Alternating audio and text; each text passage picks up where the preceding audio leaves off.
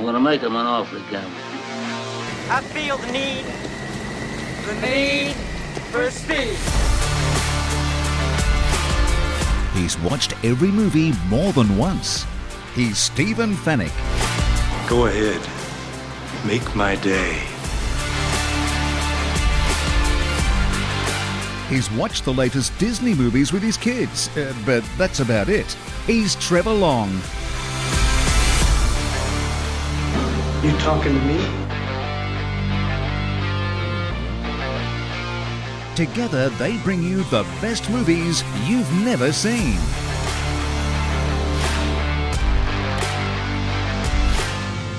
I will look for you. I will find you. And I will kill you. Rent, buy, or stream the latest and greatest movies on Fetch.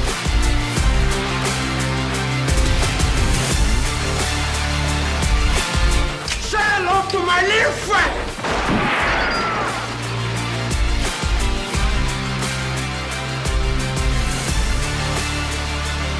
The best movies you've never seen. The first rule of Fight Club is you do not talk about Fight Club. With Stephen Fenech and Trevor Long. This is the captain. Brace for impact. Welcome back to the best movies you've never seen. Great to have your company. My name is Stephen Fenech. I am the movie nerd of this podcast, and I'm joined by the non-movie nerd, Mr. Trevor Long. How are you, Trev? I'm just a nerd. Uh, okay, maybe I'm a car nerd. You're the movie nerd, and we're both tech nerds. So, Well, well, point is, we're both nerds. Yep. This week, we're looking at a recent classic, Bohemian Rhapsody. Uh, this is the biopic about Queen. It was released in 2018, only Mm. only three years ago. Focuses, of course, on the band and mainly on Freddie Mercury and that incredible performance at Live Aid. It was directed by Bryan Singer. Bryan Singer was a director uh, who had earlier worked on X Men and another classic. We might get to this in the show as well. The Usual Suspects. That's uh, Ooh, I've heard of that. Yep. Yeah, that's a really good movie. So you had seen a bit of this, bits of it on planes. Is that I- right? I'm pretty confident in terms of my impressions while uh, coming into this. I'm confident I've seen bits of this, and now having watched it without going into detail, bits of it definitely stood out to me as I'd seen this, but. There's no way. Like this still had me going uh, through this full watch. So I think it was one of those ones I tried to watch on planes because we were traveling a lot when this came out. Um, and you know, I'm a massive fan of Queen. Like in my top three, probably Really? um, choice Okay. Choices to listen to in terms of music, especially live. So that Live Aid performance, you know, is iconic. Um, Yeah. It was a big part of the promos. It was a big part of the the press junket tour as well. I remember seeing um, them talk about it and, and and show that kind of as a, a key moment of, of acting, basically, because it was a brilliant performance. So yeah. yeah, keen keen for some great music is what I came into this with. Yeah, well, you weren't alone there. A lot of buzz around the movie, a lot of anticipation, especially from fans of the band. You imagine being a big fan of Queen, you were just praying, please don't stuff this up. And oh, I think they did a pretty good job. Whether you're a fan or not, uh, you knew about Queen, you knew about Freddie Mercury. And we'll talk later about the reaction and the fact of v fiction, but there was mixed reactions from diehard fans about the accuracy of the movie. And as I said, we'll delve into the fact v fiction later. But Hmm. the Academy loved Bohemian Rhapsody. It had five nominations for four wins. Rami Malek won for Best Actor for his portrayal of Freddie Mercury. It also won for Best Film Editing, Best Sound Editing, and Best Sound Mixing. Is sound editing and sound mixing the same thing? They've got two different awards. Yeah, I, I would have thought Yeah. they're the same thing. But but Rami, uh, I mean, I first saw Rami in was it Mr. Robot? Mr. Robot, yes. big show we watched a few years ago, um, and he has just gone to to heights. Uh, you know, winning an Oscar, and it was.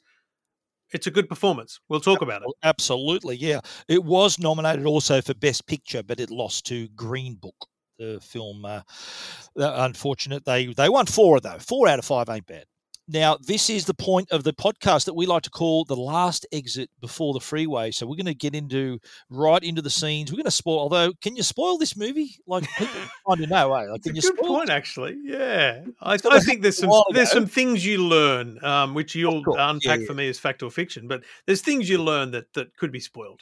Well, either way, if you want to go off and watch the film and then come back and listen to what we have to say about it, this is your chance, and you can watch it on Fetch. Of course, and uh, Fetch are proud sponsors of the best movies you've never seen, and we thank them for that. And I uh, fired up the Fetch box um, and just did a voice search for Bohemian Rhapsody, and I was given the option to either rent or buy it on the movie store or watch it on Stan. F- phenomenal to me how many of these movies we're choosing are on Stan, and I can then watch them. Uh, on the Fetch box, uh, you can rent or buy. And one of the other things I, I think people should know about the Fetch box is so many movies come to mind, and you might not be in the in the zone or have the time to watch a movie. Find the movie on Fetch, add it to your wish list so that it's there for you to easily find. You don't have to search, you don't have to browse. It's right there in your wish list, making it easy to find things uh, in the in your My Stuff area of the Fetch box. So a great little box, great little system. And if you're looking to get a Fetch, you can find them at major retailers or check with your internet provider see if they might provide Fetch as a part of a monthly subscription. Okay, if you're still listening to us, you're ready to go. We're just about to get on stage and talk about the movie now. And now, so we're up to the part of the podcast where we get your impressions now. After I'm, I'm going to say this is the first time you've probably seen it in its entirety. yeah, absolutely. pieces of it, but uh, you saw it all in one go. So, what are your impressions after that? Mate, my impressions are outstanding, a properly good movie. Not too much on stuff that doesn't really matter. That's what I loved about it was it really skipped along. Yeah. Like you could easily, as a screenwriter, director in any role in this in this production, you could have gone, let's do more on that. Let's like you could have spent like 20 minutes on certain sections of this movie, but they just skipped over stuff. Not not in a bad way, but in a it didn't you'd established that fact, you'd established that thing, move on and into the next thing. Yeah. And I, I felt that was a really powerful thing because it, it was important to get so much into the story. If you dwelled on anything, and you know, let's be clear, his sexuality is one of the biggest parts of his story, but it didn't need to be dwelled on. And I think it was perfectly addressed. And that's one of the many, many things that I think was done well and may well have been, and you'll correct me, but may well have been one of the things that was critical. Uh, people were critical Yeah. of. I think you're right. It did. It did uh, move along at a nice pace. It was two hours fifteen, I believe. The run time could have easily been a three-hour movie. I'm glad it Yep. wasn't. They did. I think that it was the right length. They did. Uh, they did a good job there. And, and you're right. The sort of the highlight reel was there. All the things that we knew and some things we didn't know were all presented pretty well. So, Hmm. what's your tweet on this one? What are you tweeting out to your many followers on about this movie? I'm tweeting, I love Queen, some of the best music of all time. Bohemian Rhapsody is as much a story of the band as it is Freddie Mercury, a real insight into the music making process too. Which I think helps establish the fact that this is not just a story of Freddie Mercury. It's not just a story of Queen. I love the music making part of this. I think that was my big absolutely. takeout. We, we've heard all the songs. It was fascinating to get a look at how where they came from. Uh, That was Mm. really that was a part of the movie I enjoyed. I saw this in the cinemas actually. I uh, back when it was out, and I'll, I'll have been a fan of Queen for quite a while. I think I wore out my vinyl copy of Queen's greatest hits. You know, the one with the black cover, and the first song on it is another one bites the dust. I think I played that to to death. One of my great mates uh, from high school, Sketty, uh, Stephen Paul, um, had a double CD uh, Queen live at Wembley, and I- I'm not ashamed to admit I stole it. Um, Because it was- uh, look, if he is, I apologise, and You I'll are- give you a couple, of, couple of yeah. months of Apple Music because you can get it there now. But it's one of the honestly, it's not the Live Aid concert; it's a full wall to wall Queen out there, absolute Oh, yeah. uh, live at Wembley. It's a stunning album Yeah, and, and well worth a listen. But this movie, I think, if you're not a Queen fan, you'll become one. If if you Yeah. just know them a little bit, you'll want to listen to more of it. So let's talk about the cast. And, and we mentioned Rami Malek, and he played Freddie Mercury. They say that he was cast in this role because he had a very similar jawline to uh, to Freddie Mercury. And as you said, he was well known for his role in Mr. Robot. That was Mhm. a phenomenal show. But you you're a fan of Gilmore Girls, right? Yeah, His acting debut was in one episode of Gilmore Girls back in 2004. what So would he have been? Twelve? In uh, no, he was in 2004. I don't know how old he was then, but he was in that. So maybe on your next rewatch of Gilmore Girls, keep an eye out for that episode from 2004. He's also the villain in the new uh, upcoming Bond film, No Time Yes. to Die. So he's in that. Uh, Lucy Boynton plays Mary Austin, and she was recently in the in the remake of Murder on the Orient Express. Now, the guys who are in the band, the actors, how much do they look like them?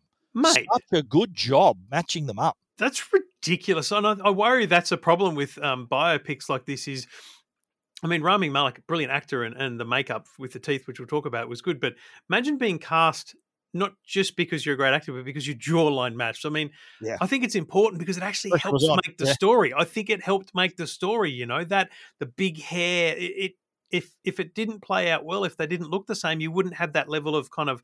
I guess uh, acceptance or connection with the band. Well, I think they nailed the likeness. So Gwilym Lee played Brian May. He actually recently started an Australian film, Top End Wedding. He was in that uh, shortly after Bohemian Rhapsody. Ben Hardy played Roger Taylor, the drummer, and he'd had starred previously in X Men Apocalypse and was also recently in a film called The Voyeurs.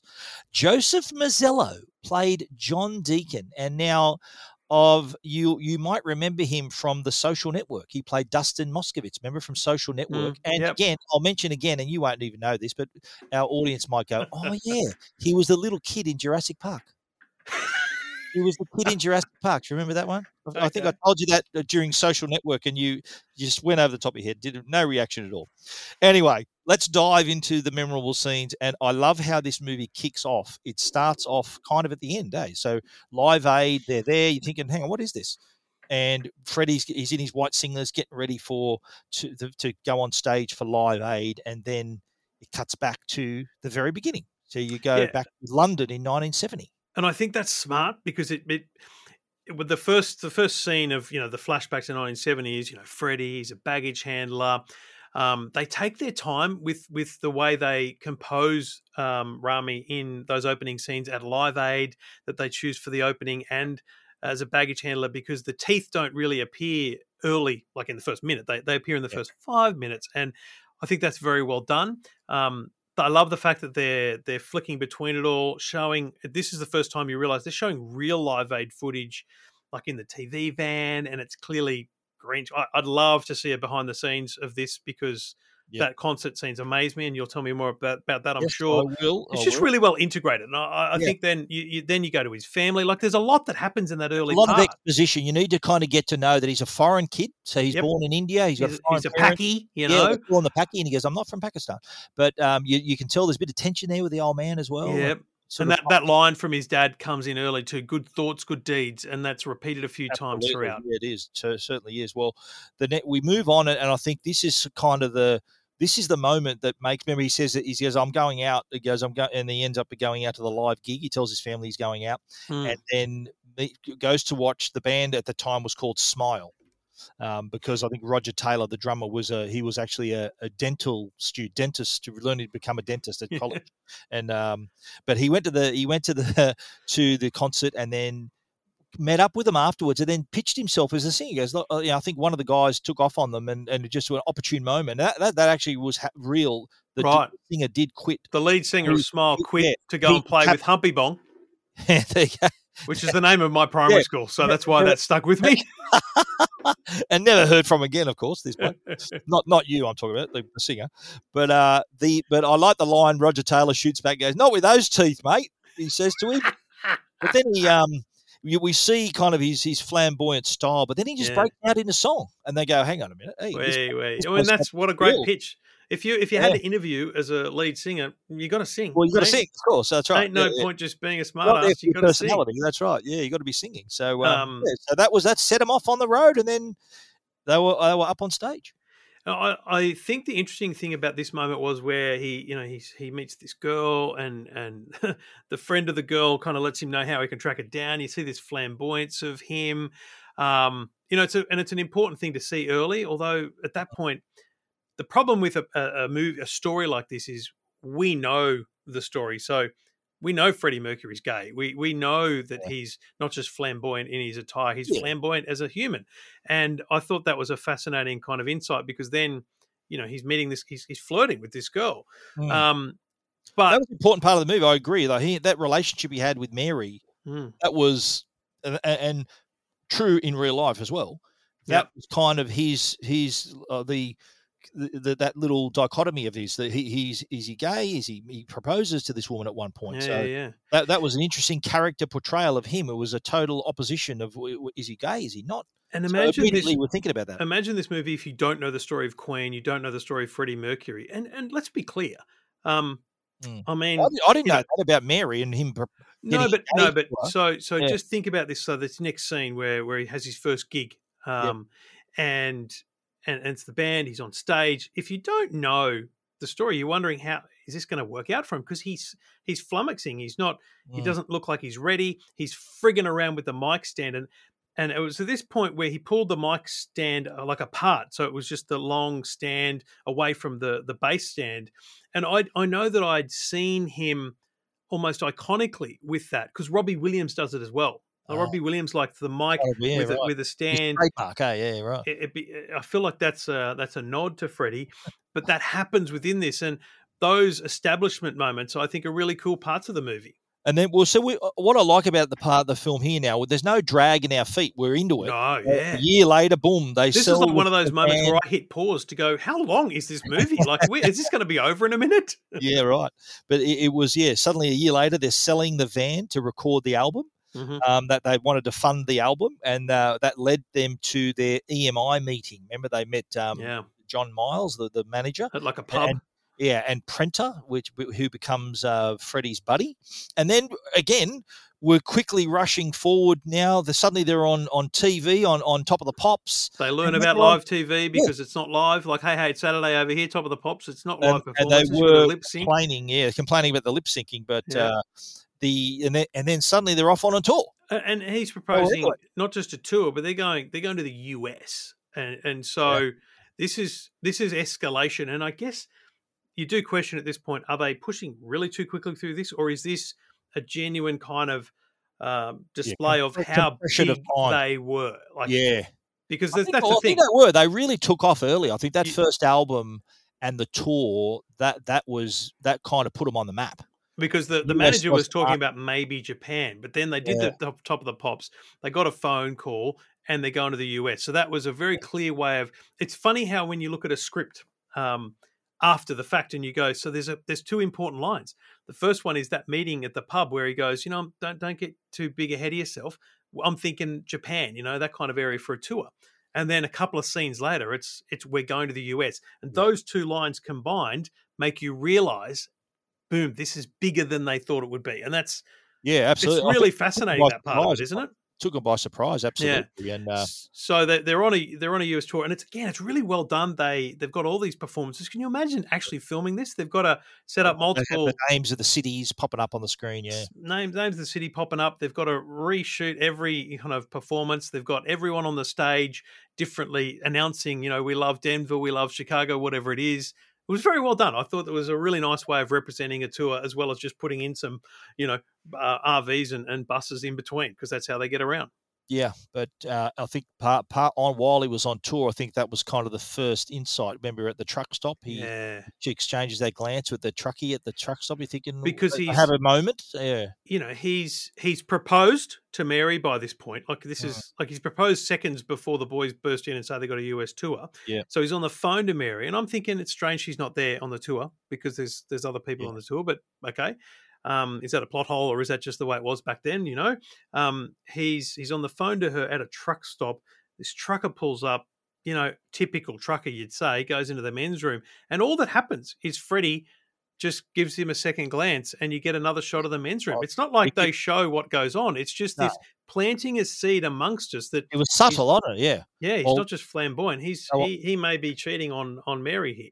well, they were eyeing each other off pretty solid. But um, this leads then to they finally get a meeting with uh, the Mike Meyer, the character played by Mike. That's so good. Rod- Honestly. I'm a massive Taylor. Mike Ray Myers fan. Foster, Ray Foster was the uh, the manager, and he was unrecognizable. Did you recognize him as Mike Myers? Yeah, I, I did, I did because I'm a massive Mike Myers fan. The whole movie, he's got his glass on the whole time, You know, and um, yeah, he does such a he plays such a good role there. I reckon.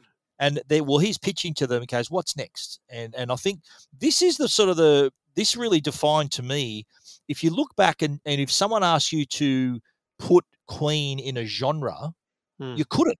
It's it's you can't say they're a rock band because they're not. You can't say they're a uh, you know pop band because they're not. They're, they're just undefinable. And that Mm. is kind of where they end up going after this and he he's the one who's funding the album. They head over to rock Oh, Can I just say, I Yeah. think that the the problem I had with the movie at this point was I'm so confused by who the people are, not Mm. names, but what the role is. So I think if you know the music industry, you understand there's a manager and then there's a record. Like who, like Producer, who was who? yeah. Do you know what I mean? Producers Well, versus managers Foster versus lawyers versus record- Foster. yeah. Foster Do was you know what I mean? Like I don't think. Yeah. I don't think that stuff is obvious enough. Uh, obvious. The what's obvious is that Foster, Mike Myers' character, has the say. Like he's the guy that rubber stamps it. I get that. Yeah. And It's there's, the record company yeah there's gold records and there's an EMI logo. So that's what presents that he's from the record company. But also earlier on, they say EMI called, and we're going to. So the guy f- that they met at the pub, the manager, is also from EMI. So it Mm. it kind of I struggle with that, and I just don't know the music industry well enough to understand it.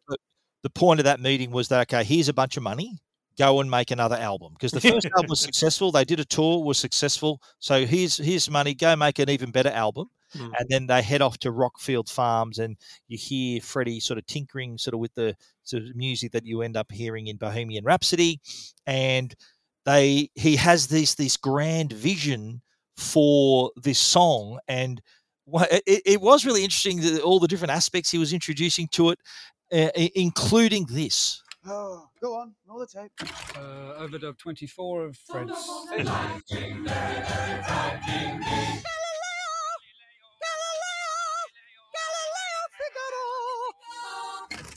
How was that?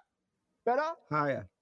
Jesus, how many more Galileos do you want? Freddie wants to do uh, a few more overdubs. Do we even have any tape left? I do have to say, the tape is wearing out. It can't take much more.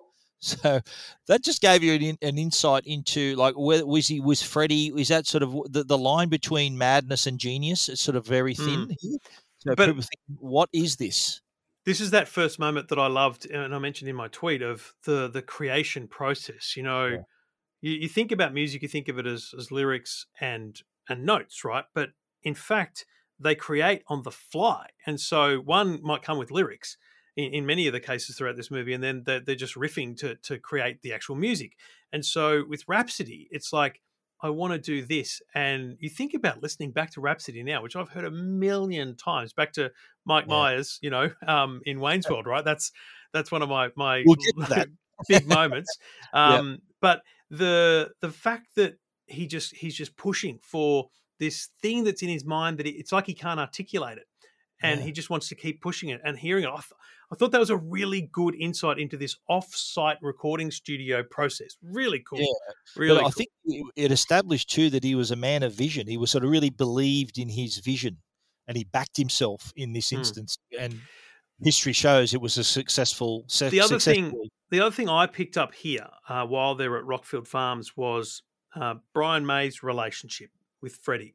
He's Mm. playing this riff on his guitar, and Freddie says, you know, do it with more of your body, or you know, it's- give it soul. And and do you understand me? And Brian's just like, yeah, mate, Freddie, if you that's what you want, it was like it was a moment where I felt like there was a connection There was trust. there was a lot of trust between th- them. there was yeah, a connection between those two that was different to anyone any other duo in the band. Do you know what I mean? Like I think that was highlighted there, which which I think is true.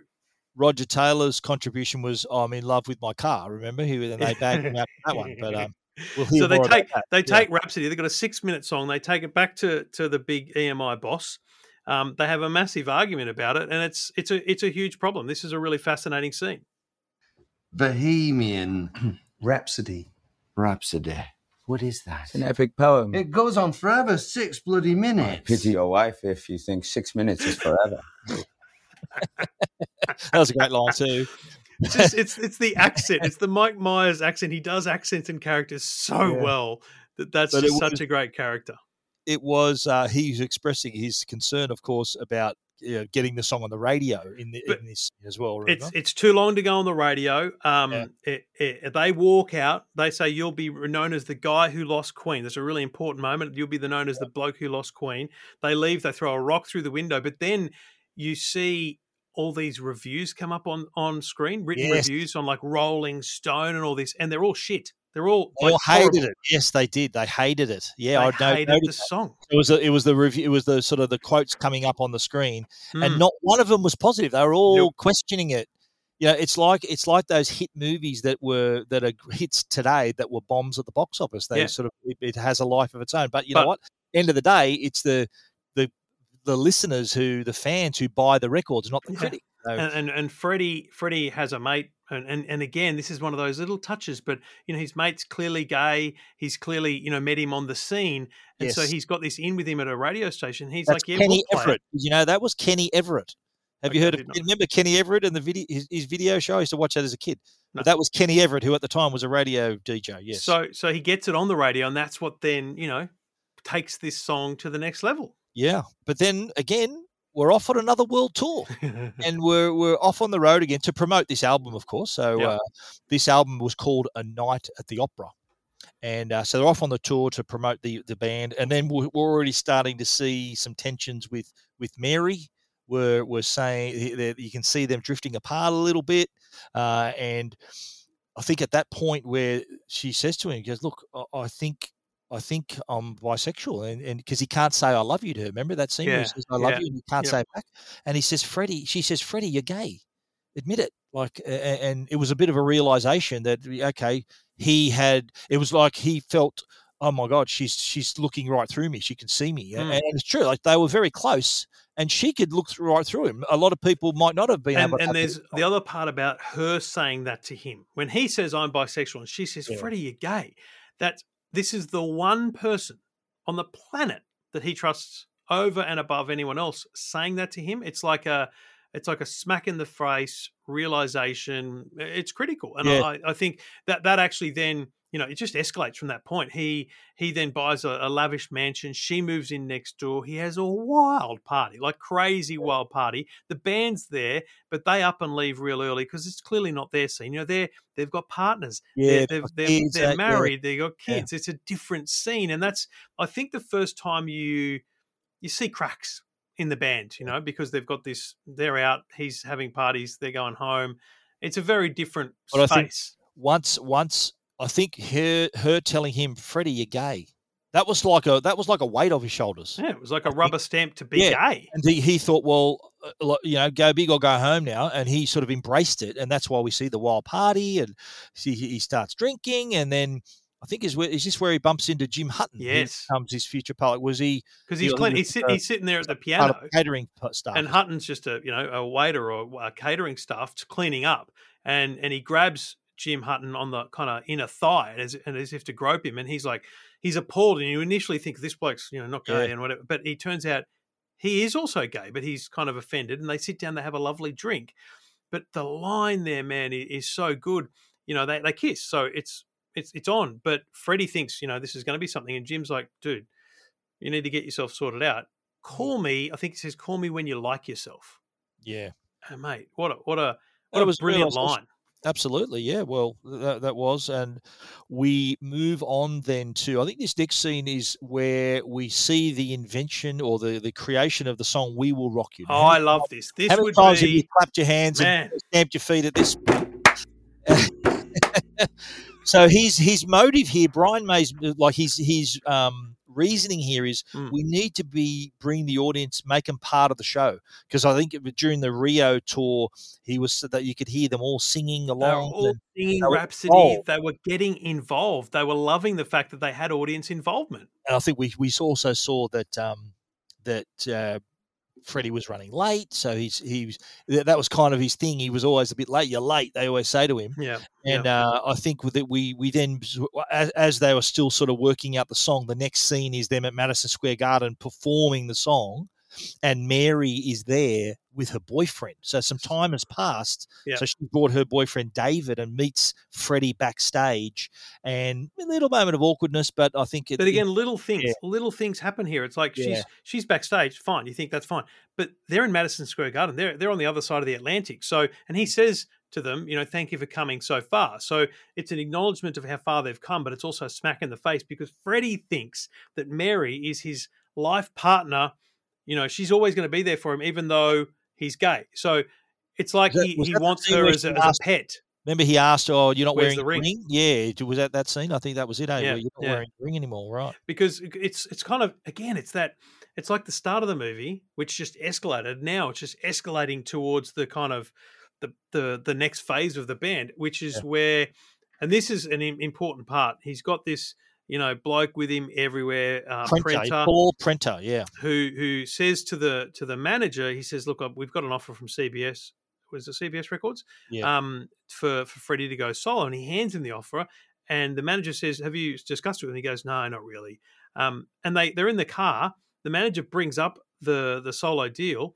Prenter like looks at him as if to say I don't know anything about this. Yeah. Freddie fires him and I mean it's like it's you see this deceit you see that Prenter's not a guy that we can trust as an audience but Freddie doesn't know that yet so it, it puts us as a viewer in this different position where we go hang on a minute we're we're mm. now having to look over Freddie's shoulder for him because this bloke we can't trust. I thought it was a really Well, a fascinating good way to line. create that. Good line from Miles, the the manager saying you're firing the wrong snake. Remember he says in that he kicks him out of the limo, but Yeah, uh, it's still all about the music though. They get on with it. That's right. Uh, you know, another one bites the dust is is created, and again, man, we 'Cause That was they were in the middle of an argument. Remember, they were in the middle of an Yeah, argument, and then and- John Deacon and just John goes, said, "Listen to this," and it stopped them in their tracks. And and and again, this is the little things, right? You realize it's not even in the script; it's something you have to interpret. You know, John's just going do do do do do, and Brian looks at him and goes, "Just stop. That's a really cool riff." and and it's just like it so, so n- eh, all the arguments in the world are unimportant when we've just created something musically, and that's what brings them yeah. together, right? That's what kept them together for so Spot long. on. And they- it, they- that comes they up later on too. You know, Yeah, it comes up. Tell there were some little things that irritated them. Uh, there were irritations between them, but it was the music at the end of the day that kept them together. But see, as a as a Queen fan, I'm going. I've just watched Bohemian Rhapsody be created. We Will Rock You be created. Another one bites the dust be created. I am unfortunately living um, biographically through a movie. I get that, um, and they're not fact, but geez, man, they're the kind of great stories. If if they're even half true, they're great stories of of musical creation. So we, we get moving along here, and you see there's a little bit of a montage of sort of Mm. Freddie at the gay clubs, and he's really cutting loose. And it's it's London, 1982. They've got another they've got another album to promote, and there's this there's this really aggressive press conference. Remember this press Mm. Conference, and he's getting peppered uh, with questions, and in particular about his private life. Freddie, could you tell us about the rumours concerning your sexuality? What about the rumors concerning your lack of sexuality? I'm just a musical prostitute, my dear. So that was kind of in a nutshell what, what, what they were asking about.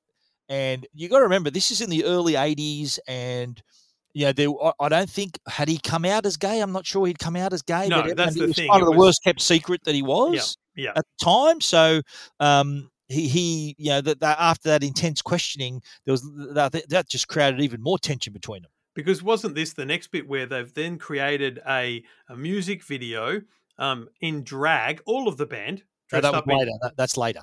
Yeah. Really? That's a bit later. Yeah, yeah. I, I think it's pretty much close here because then they go they go to break up. Um, Freddie's talking about going solo because Mm-hmm. he he says he's they're in this room together, this big ornate ballroom in his buddy house, Uh-huh. and he says, you know, we're copping criticism over this and that, and it was Okay, he points well, at, I- he I it points was yeah, right. He points at Richard and he goes, it was your buddy idea to dress up in drag, not mine, and I'm getting all the flack for it. And then he stands at a window and he talks to them about um, wanting to to go solo. How much? What did they pay you? Hmm. I want to know how much they paid Four million dollars. That's more than any Queen deal. Look, the routine is killing us. I mean, you must all want a break from all the arguments. I mean, whose song gets on the album? Whose song's the single? Who wrote what? Who gets a bigger slice of the royalties? What's on the B side? All of it. You must need a break. Freddie, we're a family. No, we're not. We're not a family. You've got families, children, wives. What have I got? You've got four million dollars. Perhaps you can buy yourself a family. And so that was that Mm. was kind of the the the moment where they thought, okay, I'm on my own. Yeah. He heads off to Munich, Yeah. and I think at the ta- that we're up to it's at 1984. So he's working on his solo album, but at the same time, there's parties going on, and and people being brought over, and you know the drink and drugs and the like whole this this sidekick going on. snake Prenter who we're all now going you're, you're you're the you're the low life is just feeding his his Yeah. downward spiral not not passing on messages from managers from Mary you know literally sheltering him from the world in in in the worst of ways and uh Yeah. it does escalate though doesn't it because Mary It comes does. around Well, Mary does, and he he she's comes, pregnant he comes to that's right, but, but he also comes to the realization that you know this bloke's got to go. So he sacks Prenter, and I think he in in a downpour gets in a cab and he he's got to head off. Then the, the next thing we see is Prenter's spilling the beans on TV about about Freddie, and he goes, "Oh yeah," sort of really sort of reveals a lot about him. different partner every night you know Yeah. basically just fuels the just, the just really throws him under the bus. So um, yeah, so But- and he, but and he realizes that that moment- they want Live Aid. That, that, that that's he- Lizzie's that's right. motivation. In this moment, in the rain, he realizes that Prenter hasn't passed on messages about Live Aid being a thing. Doesn't even know it exists, but he realizes he wants to be part of Live Aid. He talks about wanting to. He brings the manager and says, "I want to reconnect with the the mothership," and that he that he wants to meet with the band and talk about it. Who wants to go first? I'll start. I've been hideous. I know that, and I deserve your fury. I've been conceited, selfish, but an asshole, basically. Strong beginning. Look, I'm happy to strip off my shirt and flagellate myself before you. So he's he's quite apologetic. He he kind of says, "Well, look, I'm here. I'm here to work. Let's get this. Let's get the gig. Let's get together." Live Aid is sort of everything for them Mm. now. They, they didn't Yeah. want to miss out. I think they reeled off in that scene all, all the bands that are going to be there. Yeah. If we're not there, it's going to be we're going I to think- regret it for the I rest think of our Freddie life. says that, doesn't he? He says, "If we'll wake up the next morning and regret this for the rest of our lives, something we can't get back," and then they eventually get squeezed into Live Aid. Absolutely right, and uh, they've they haven't played together. It, it, there's the film shows here, and Freddie knows he's sick. Remember, he coughs into the tissue, Mm. and there's little spots of blood on it. Um, and while they were after they were rehearsing, he he tells them something. Before you leave, could I have a second? Yeah. What's up? I've got it. Got what? AIDS. I wanted you to hear it from me. Fred, I'm so sorry. Brian, stop. Don't. But right now, it's between us. All right? Just us. So please, if any of you fuss about it or frown about it, or worst of all, if you bore me with your sympathy, that's just seconds wasted. Seconds that could be used making music. So we there's extra extra incentive now for them to get to the concert to be the best they can be at this concert, and we're sort of getting towards the that finale now.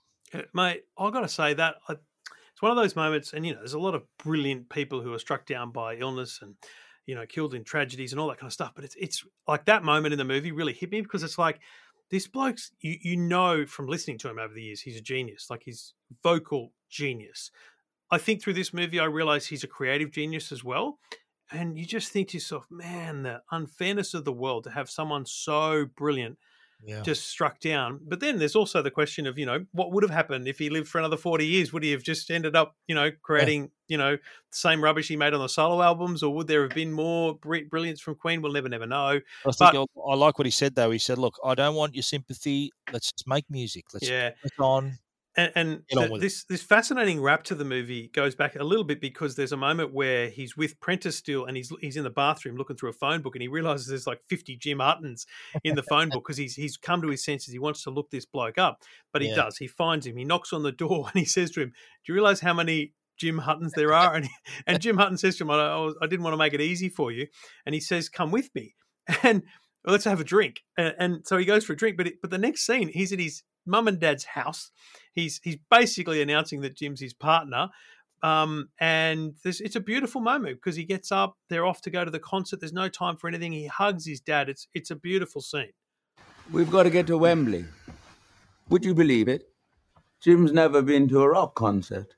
That's true. Queen are playing at Live Aid. We're all doing our bit for the starving children in Africa, and nobody's taking any money. Good thoughts, good words, good deeds. Just like you taught me, Papa. That was really nice, wasn't it? Yeah. Uh, It sort of bookended the movie. Remember at the start, he that was what his dad his Yeah. dad said to him, and he says it back to him. because again, and this is the you know part of the the screenwriting, but there's no conversation there about him being sick. There's no conversation about anything. It's you're either to assume that they've they know I don't, think about they it, I don't think he told them at that but point. but what I took from it, We'll discuss that later in the fact or fiction. well, what I took from it was that his dad could perceive it. Do you know what I mean? It wasn't just about the the good deeds. It Mm. was about the fact that his dad could see that he was a he was happy. He, he was happy with Jim. Yeah. And he put his hand. They they they held hands. I feel like as a parent, you perceive these problems, you perceive those things, and I think that's what his dad had. I think that's why his dad took that moment to to give him a big hug. Whether that's just you know screenwriting or not doesn't matter. But the the the fast forward to the concert, man, I just I have What so much respect for how this is well done, right? Yeah. Because they didn't just I, this again. I I paused and went, still got twenty minutes to go, like fifteen, maybe fifteen minutes." I went, Yeah. "This is going to be. There's either going to be a long wrap up or this is going to be epic." And they played, I reckon, 10, 12 minutes of Queen music, you know, inters- interspersed with you know cuts and things, but so well done, man. That the they the had a, they had like the crowd there, eh? they had like a drone shot come Yes. in and fly over the So crowd. and well like, done, yeah. wow. No, no, it didn't look ultra real to me, but it made me feel like they had filled an old Wembley. Because remember, Wembley, that Wembley, by the Yeah, time this is it filmed, had been yeah. demolished. Yes. So It it's a put you l- there, didn't it? Did it? You, you were there. Hundred percent. Mm. Hundred percent. So well done to put him on stage, and having seen those performances over the years, his wardrobe, his mannerisms. I, I don't know if you've seen. I have seen before seeing the movie. I've seen the side by side YouTube videos where people have put Rami and Freddie Yes. side by side. That's part of my uh, things Hey. I might not know. We'll discuss that in It's- detail. It's just The- so well yeah. done. And, and, and then it just ends, mate. The movie, yeah. And, and then it just ends, and they put up, you know, when he died and what happened to people. It's one of those ones where they go, right, there's no point acting out the the degradation of his health.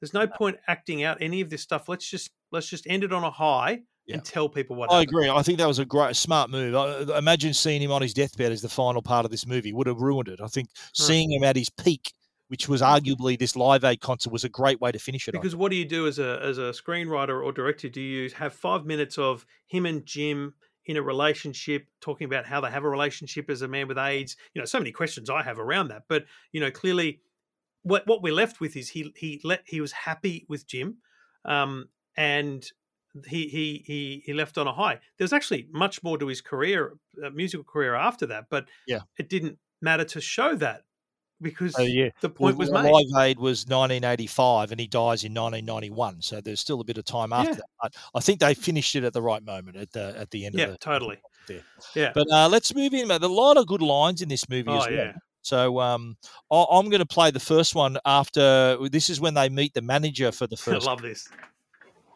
So this is Queen. And you must be Freddie Mercury. You've got a gift. You all have. So tell me, what makes Queen any different from all of the other wannabe rock stars I meet? I'll tell you what it is. We're four misfits who don't belong together, playing to the other misfits, the outcasts, right at the back of the room, who are pretty sure they don't belong either. We belong to them. We're a family. But no two of us are the same. So That was So that was- good.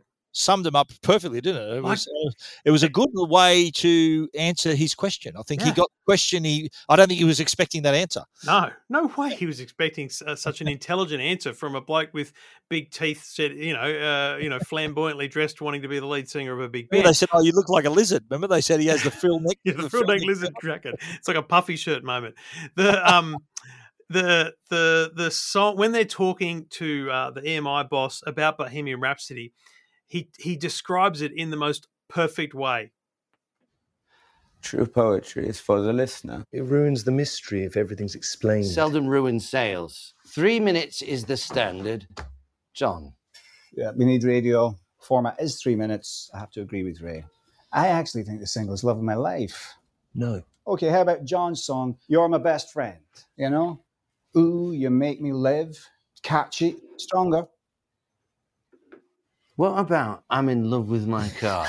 Oh, oh, Jesus. I love that.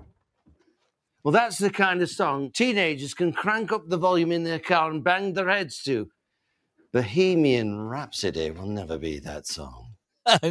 How ironic that he says that because in Wayne's World, it's exactly what he does. Yeah, it's We'll so well about, done. We'll talk about that decision a little bit later in uh, things you might not know. Because that was the first thing I, I, I thought when he said the, the headbanging thing. Because I'm thinking Wayne's World, you know, it's the it's the key moment Yeah, in the car, in yeah. the back of the car. Yeah. I think the Um, other good line you mentioned earlier was about when he first met um, first met Jim, Hmm.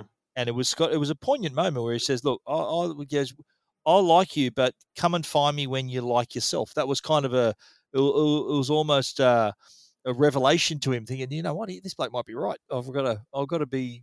Because I think all his his confusion about his sexuality, I think, which which was starting to be sorted out at this point, but I think that was a important moment for him, not only in his life but also then future in their future relationship. Another great moment was in that in that meeting uh, with the lawyer before ban- um, agreeing to Live Aid when they were getting back together. Freddie Freddie says, "Let's face it, we're just four aging queens." Just as a kind of a, just to kind of uh, you know lighten the mood a little bit. It was very well done. because he just told me he had AIDS a moment ago. But at the end of that meeting as well, I think this is another favourite line also. Now you give me a chance to get my bitchy little vocal cords in order. And we'll go and punch a hole through the roof of that stadium. Actually, Wembley doesn't have a roof. All right. No, he's right. It doesn't. Then we'll punch a hole in the sky. Again, a great yeah, line. a great line. And again, so that's what this is what I wonder about those lines in a um, biopic like this. Is you know, did they happen? Because that line, you know, um, about being there for the um, misfits, you know, did that happen? Because if it happened, that's that's unbelievable. I Or was I that scripted? yeah. You know, No, how do you that know? That was, I think, Freddie in- I think in one of his many books written about him. I think that was sort of something he said about the band and how they were sort of four um, sort of out of shape parts. And so that's that's the artistic license of a of a screenwriter, isn't it? To say, look, he said this at some point in his career. Of course, yeah. So let's just place it here because it it works It's well, based, right? Based on a true story. Sure, see? sure, and that, do that, but, yeah. but I think in the end that's the problem. You know, as a movie buff, you know that, but I think as a viewer, like if Jackson watched this, my fourteen year old who doesn't mind the music as well, he would see this as a documentary. it was, yeah, exactly right. Yeah, right. Okay. Big difference, right? That's fair. Okay, things you might not know, Trev. Um, live Aid, they considered that Queen's performance to be the best live performance in history, that 22 minutes. And here's the set list, right? Bohemian Rhapsody, Radio Gaga, Hammer to Fall, Crazy Little Thing Called Love, We Will Rock You, and We Are the Champions. Yeah, That a good lineup or what? And it ran for 22 minutes, That's it. they were given twenty, they went for twenty two. Bit 22, little bit of eh, or took up the extra two minutes. And did you know that that the, that section of the movie, so them re redoing the Hmm. concert, was shot on day one of production. Really? First thing they shot was that they'd rehearsed for five Did- weeks. Let me guess why.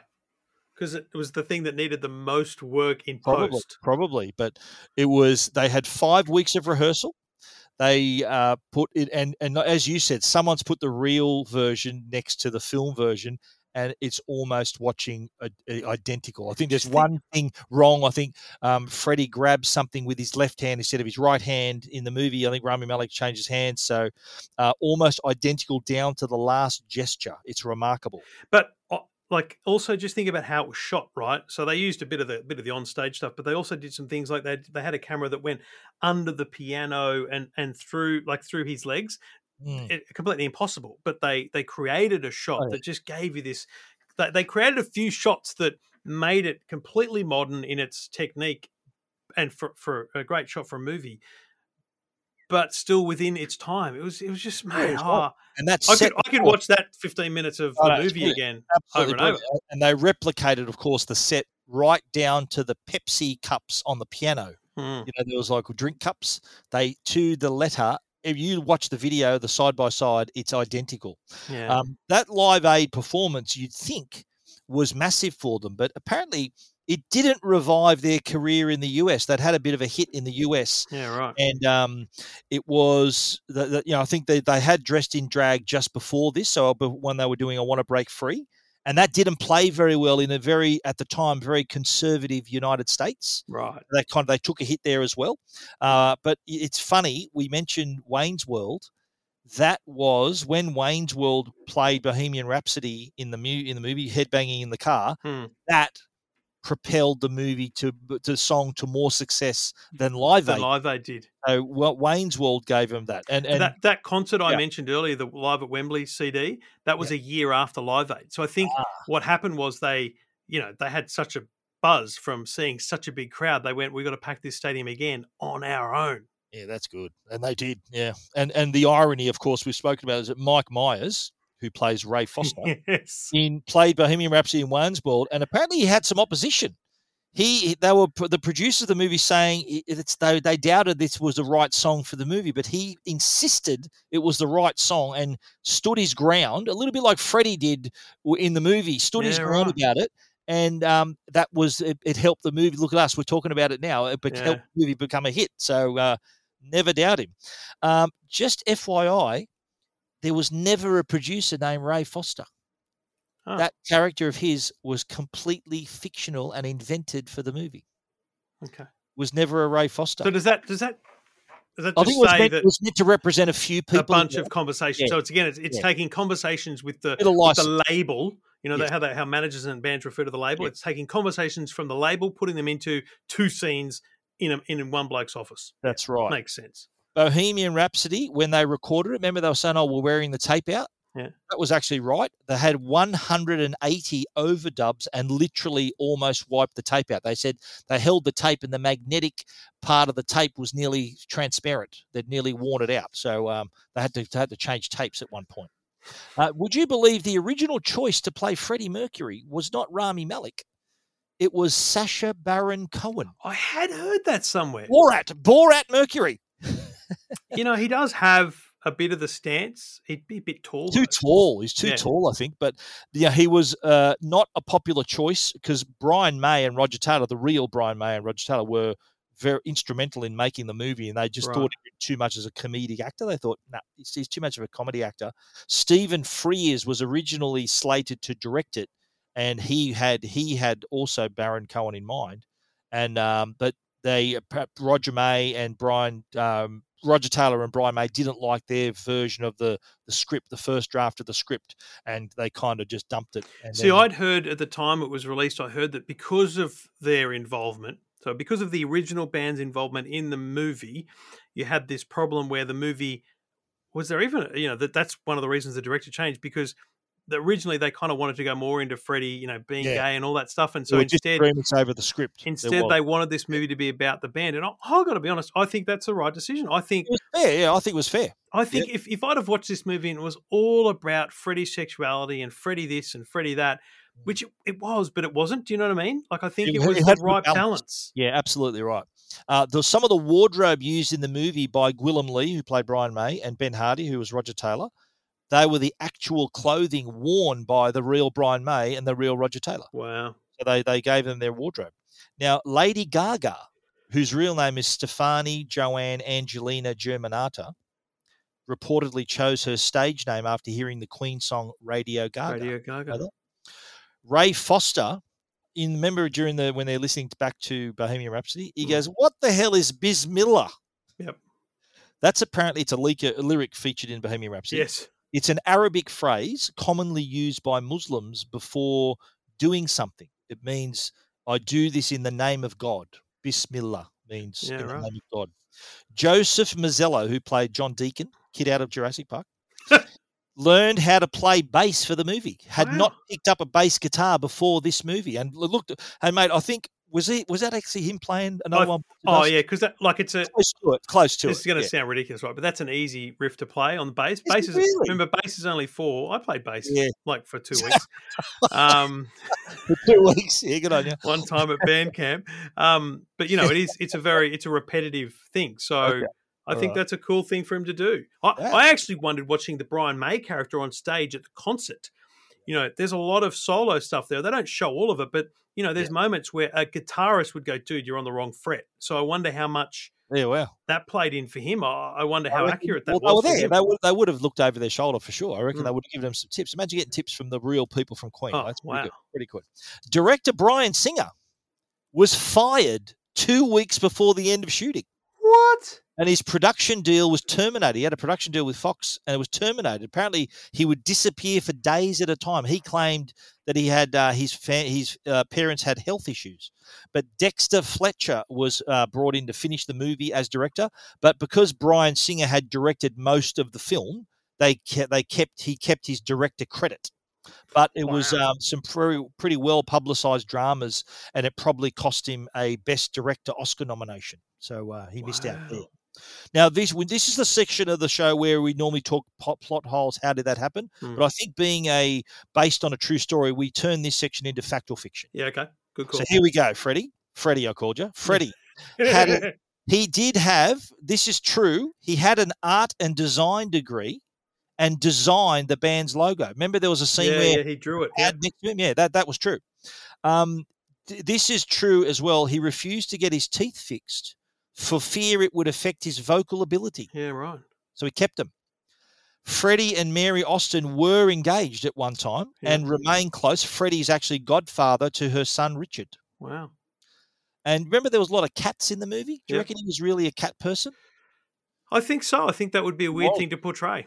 He really was a cat person. He would call them from the tour, right? Call his cats, and he would insist they watch him on TV whenever possible.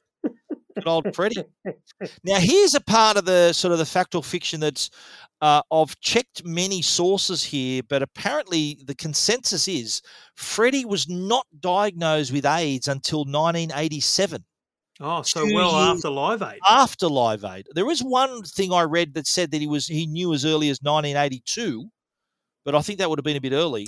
But most of it, the consensus is he didn't find out until 87. So I think that when you're when you're making this movie, you're saying to yourself like, uh, AIDS was a big thing uh, in the early '80s, right? So Massive. yeah. if he did get it early, you may as well play it into the movie. Otherwise, if we're ending the movie at Live Aid, it never comes in. It doesn't make sense, Exactly right? So just even just the coughing into the into the tissue and seeing blood, Subtle. Yeah. subtle, and and Yeah. that's probably as much as he knew. He knew he was sick, Yes. and and he ass- I like mean, he went to the clinic. He went to the clinic, remember? And he yeah, was. but remember, like goes, yeah. But if that happened in 1987, it, doesn't make the movie, right? So I think Yeah. as a screenwriter, you're going. They like, took a bit of license. He yeah. knows. Like if you're Freddie Mercury and you are coughing blood in the early 80s, you know you've probably got AIDS and you don't want to know because you know it's deadly. I think the decision, sort of the, the whole point. Remember that at the point of the movie where he just he just made up with the band, so they got back together. Mm. He's sorry. That sort of added to the whole That's the right. reunion, saying, "Look, by the way, guys, I'm sick." Yep. And remember, they were crying and they were saying, "Oh, you're a legend, Freddie." He goes, "Oh, look, we're all just four aging queens." Remember? Yeah. But uh, what was accurate though was how we asked them to keep it a secret. Yeah. and they did keep it a secret. People suspected he was sick, like he was losing weight, a bit Steve Jobs Yep. style. Remember, he Yep. was losing weight, uh, but he publicly announced. Would you believe? He didn't announce he had AIDS until November the twenty third, nineteen ninety one, Oh. which was the day before he died. He announced he had AIDS to the world one day before he passed away, and he was just forty five years old. Man, that was the bit that hit, me, to be honest, in the movie. Yeah. Because it came up how old he was. And I'm like, dude, I'm 45. Far young. Uh, Prenter, remember he was really, uh, he was oh, he was given thirty two thousand pounds to tell his story. Remember in the movie we saw him on television. Yep. In actual fact, he sold the story to the Sun newspaper. He What a never shock. did a TV interview, and uh, he also died of AIDS three months before Freddie Mercury. Oh, wow. And he was he was kind of demonized in the movie, don't you reckon? Yeah. And like he he didn't he didn't hold back news apparently about Live Aid, and, and he was not sacked by Freddie Mercury until after Live Aid. So in the movie, he was sacked well before Live Aid. In actual fact, he was he was they parted ways after Live Aid. Okay, he was still a was snake. Um, when Freddie announces his four million solo deal in the movie, it sort of gave the impression that he was leaving the band in the lurch. Mm. In actual fact, they were all burned out at this time, and in nineteen around eighty three, and they all agreed they needed a break. So that was when right. Did his solo bit. Was when they all agreed, you know what, let's take a break anyway. Mm, Just mm. for dramatic license, they thought, you know, let's just make it here where he tells them he's getting his money. Um, some of the songs and concert in the films in the film were out of order. In reality, Mm. they wrote "We Will Rock You" in 1977 Ah, and yeah. not in 1980 as the film suggests. The Rio concert, remember, with big one of the world's largest ever paying audiences, wasn't in the late 70s. It was in 1985 Oh wow. when they had that concert. So a little bit of a timeline adjustment just there. Couple more. Did you notice, Trev? Did you notice the 20th Century Fox fanfare at the start was It a was different. What, what Yes. was all that about? It was guitar riffs arranged oh, yeah. by Brian May and Roger Taylor, the nice. two members of Queen, nice. Rearrange, You know, the da da da da da da da. That changed that to the guitar riff. Uh, and did you also notice? Now you know. Um, have you heard of Adam Lambert? Yes, he's the new lead, the lead Queen with Adam Queen. Lambert. Yep. Would you believe that he was the truckie that gave Freddie the iron? Oh no! That was Adam Lambert in, in a cameo appearance. He's Oh, what the a new cracking cameo! Yeah, and he became the. Uh, I I think he won American Idol and became the lead singer of Queen. after That's a brilliant cameo. Yes, Shoot, uh, man. so now you will not uh, you will not miss that if you ever. Although I've got to be honest, if Adam Lambert walked up to me in the street, I wouldn't recognise him because again, he's he's got the flamboyance of Freddie Mercury. You you recognise Adam Lambert Yeah. because of his outfits and hair and all that stuff. So if he was wearing a trucker's cap, uh, I He wouldn't was- recognise I him. He had a moustache too, a big moustache. Hmm. He, was heavily, heavily made up. Anyway, that brings us to the end of the show, Trev. We're going Hmm. to ask. I'm going to ask you now. Give us your wrap up and give us your rating. I love the movie. I'll watch this again. I will watch this again. Yeah. Um, just I think because we'll I- watch it a bit different this time. Um, some of the things you said and some of the things I noticed, I reckon we'll watch it a little in a with a different eye. Yeah, totally. Although I'm not worried about picking it apart factually or timeline wise. That that's interesting, but um, it doesn't on the change the, ride. movie for me. Yeah. Um, but you know, I really, I really, I'm looking forward. I watch this with Jacko, I reckon, because he he's, Yeah, he's right. into this kind of thing. Is it? Is Um, it? It's not not a bad, not too many. I think it's well done in the the way it addresses sexuality in both ways is Yeah. well done. I, I, I- yeah, I think it's it's to be congratulated for that. It, Yeah. it could have been a much more intense movie in that sense, but it Yeah. didn't need to be. Say the studio would have said, you know what, you know, of course we're going to address that. That's kind of the elephant in the room, but Oh, mate, we want, we want this to be appealing to as many people as possible. let's be completely frank. The the truck stop scene Could have been anything. Yeah, it could have been. it. He could have gone in there. You could have. You yeah. could have seen under the door, uh, like on his knees. No, you don't need to see any of that. Less is more here. Yeah, less is more. It's Absolutely. it's perfect because it's your imagination that that paints the right. picture there. You're Mate, right. I, I think, mate, this is a nine, nine and a half for me. Yeah, I'm with you. I, I really love this movie. I've seen it several times. I uh, it is out on 4K as well. You can watch it on Fetch, of course, but it is a good good watch. I really enjoyed this one. Yep, one of my loved it. Get it up, turn on your fetch, do a voice search for Bohemian Rhapsody, or check it in the movie store, and uh, you'll find it there to rent or buy. Um, add it to your wish list if you haven't got time. That's what you got to do. All right, another one bites the dust, Trev. Next week, we're Oh. looking at risky business. Wow. So uh, get uh, warm up your Porsches and put on the Ray Bans. We're watching Risky Business. Yeah, as it's one of That's one of good Stephen's favourites. So maybe we Oh, will mate. rock you. I can't. not bad, not bad, not as bad, not as good as another one. mate. Definitely not. No. Yeah. Good on you, Trev. Thanks again for the show, mate, and uh, keep watching, my friend. Talk to you next week.